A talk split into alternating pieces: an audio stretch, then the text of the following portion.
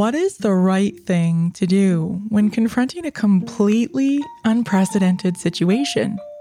How should we act when we're flooded by enormous amounts of information and there is absolutely no way we can absorb and analyze it all?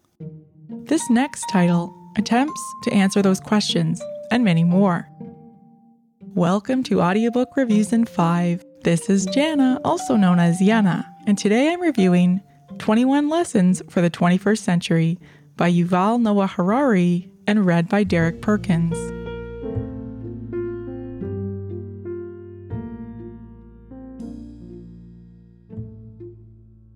Historian Yuval Noah Harari is one of my favorite living authors. And if you're curious about his work but have yet to take the plunge, this is a great starting place.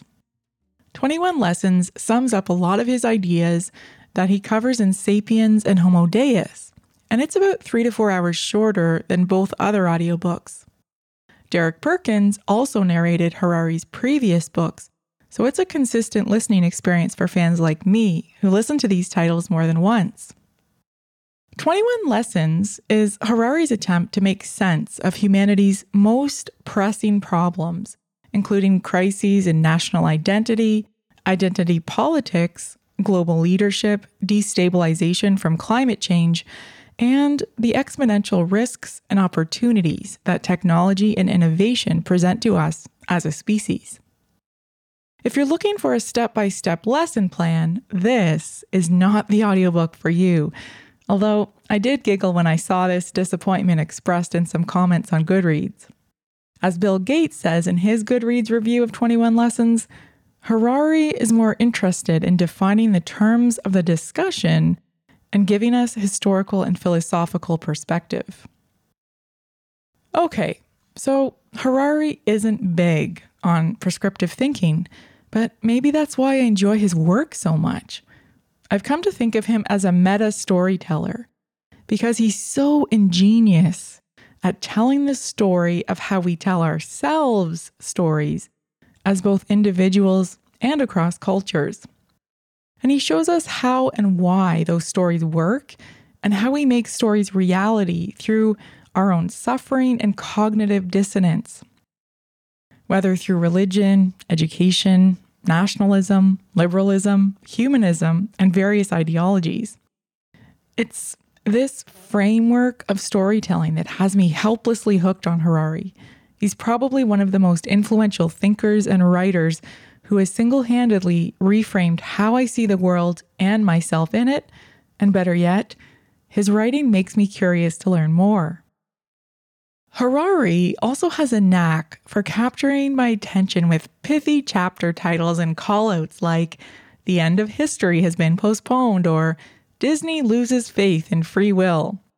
And I can't get over his unmatched skill and wit in capturing everyday human experiences and cultural trends.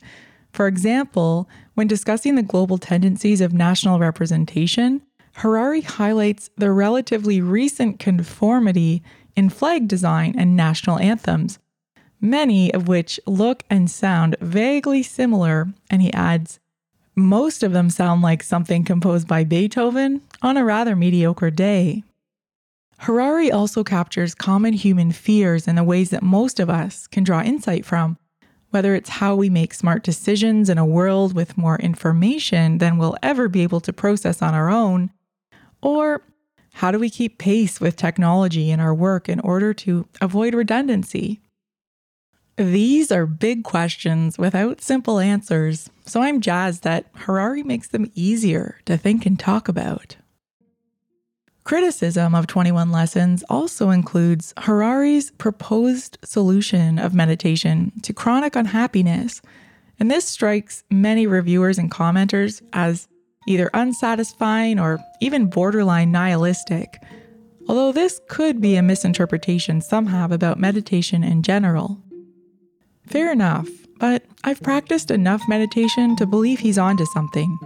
Harari's work isn't exactly feel good, but that's what we have cat videos for, right?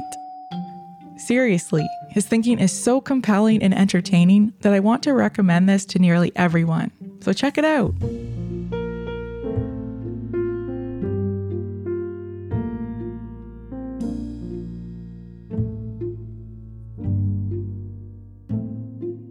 That's all for this episode of Audiobook Reviews in 5. Thanks for listening. If you've not yet done so, please subscribe to Audiobook Reviews in 5 on your favorite platform.